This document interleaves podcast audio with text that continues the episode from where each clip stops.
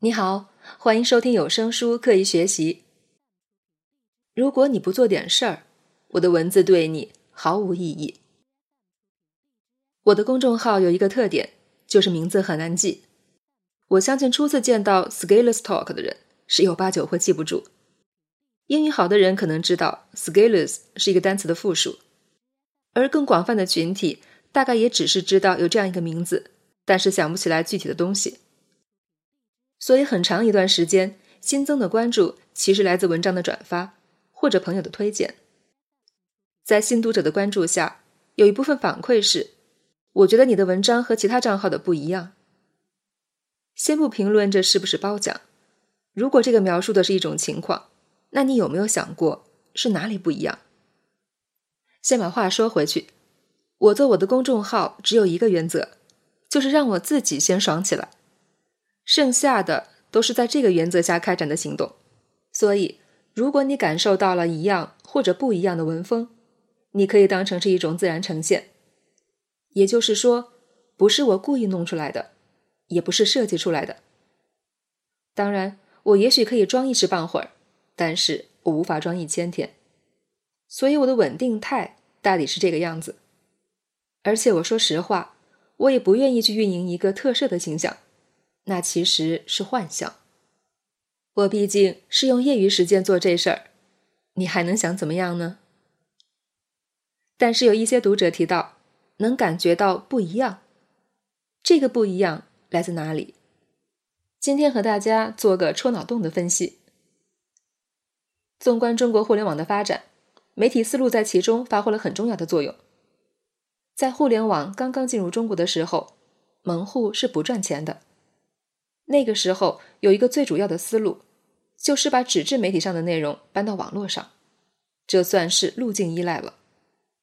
所以你看到搜狐、新浪的起家，其实走的就是媒体思路。但是在传统媒体的赚钱模式中，广告费是很重要的一个方面，而广告收入的多少，则来自媒体的订阅量。订阅量意味着在统计上有多少人可能会看你的文字。这决定了你渴望其他人分配的这点注意力中注入多少商业内容，影响人的认知和思考，最后转化到商业成交上。于是，从广告费用的投入到最后成交，形成了一个价值的闭环。但是在互联网一开始的时候，这样做是不赚钱的。所以在两千年前后，互联网公司都快要倒闭了，因为没有收益，而且行业也认为。没有广告价值，但是那个时候其实中国移动的 SP 业务救了这群企业，这是另外一段历史了。但是我要说的是传承下来的思路，而且是很管用的思路，就是做量，然后通过广告等方式转化，流量乘以转化率，这一招很朴素，但是也是商业里很基本的一条规律了，包括到目前所谓做。其实，在很多时候，主要也是在做基于阅读量驱动的运营。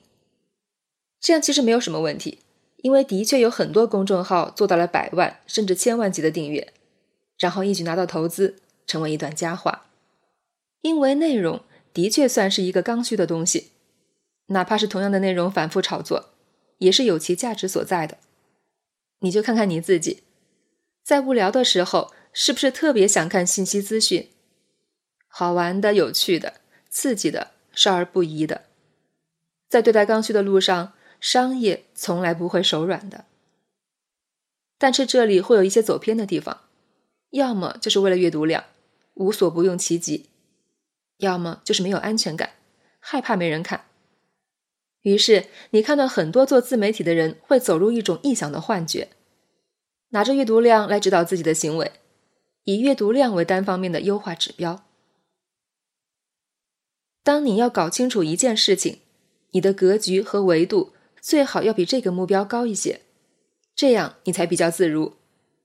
而在做一件事情的过程中，这种自如从容，我认为是至关重要的。所以我不去管其他人做什么，我比较不看重阅读量。虽然我每天偶尔会看一下这篇文章大概有多少人阅读，但是这个问题从来不会困扰我。从这个意义上讲，我是一个比较自我的人，我把自己认为要写的写了，把自己要做的也做了，剩下的你自己看着办。我没有办法讨好你，因为如果我们要谈成长，那成长就是你自己要处理的事情。而既然是你自己要处理的事情，我即便把每一步告诉你了，你不去做也是没有用的。当然。在给予你幻觉方面，在给你心理安慰方面，也许有用，但是这也是给你一针镇静剂而已。问题不解决，把头埋在沙子里，沙子好吃吗？所以我以前遇到这样一种情况，有人对我每天写文章一直表示不屑，说不就是每天搞点鸡汤吗？后面他自己开始写了，就跪在那儿说：“哇。”你好厉害！每次遇到这样的案例，我内心都在想：闭嘴，真是美德啊！说实话，我每天在这打字，不是为了你的打赏，也不是为了一点阅读量，这些我无法掌握，我也管不了。我做这些事情，是因为我知道这些事情对我自己的价值和意义，但是我管不了太多。我能做的就是管好我自己的行动，并向你展示我自己的变化，而这也是 Scaleless Talk 成长会能持续做的原因。许多人是从2014年看我写，看了三年，最后终于掏钱进来。当然，你付费与否、进来与否，其实我也并不在意，反正是我自己要持续行动的事情。从这个意义上，我没有按营销的思路做社群。我希望做一些更实质性的东西。三十年前的广告，现在有谁记得？但是三十年前的科学理论和体系，却仍然可以产生影响力。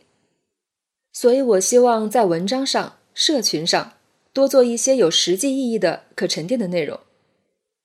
就像你现在去回看我的第一个一百篇文章，许多仍然有硬价值，因为这是我持续以来的品性。如果我们要用吹牛的方式来做事，那就早就被吹爆了。但是有些事情，很多人没有眼力看明白，为什么要说那么多呢？我的文字来自我的行动。同样的，我也希望读到这里的你，能为自己多做点事情，否则这些文字对你毫无意义。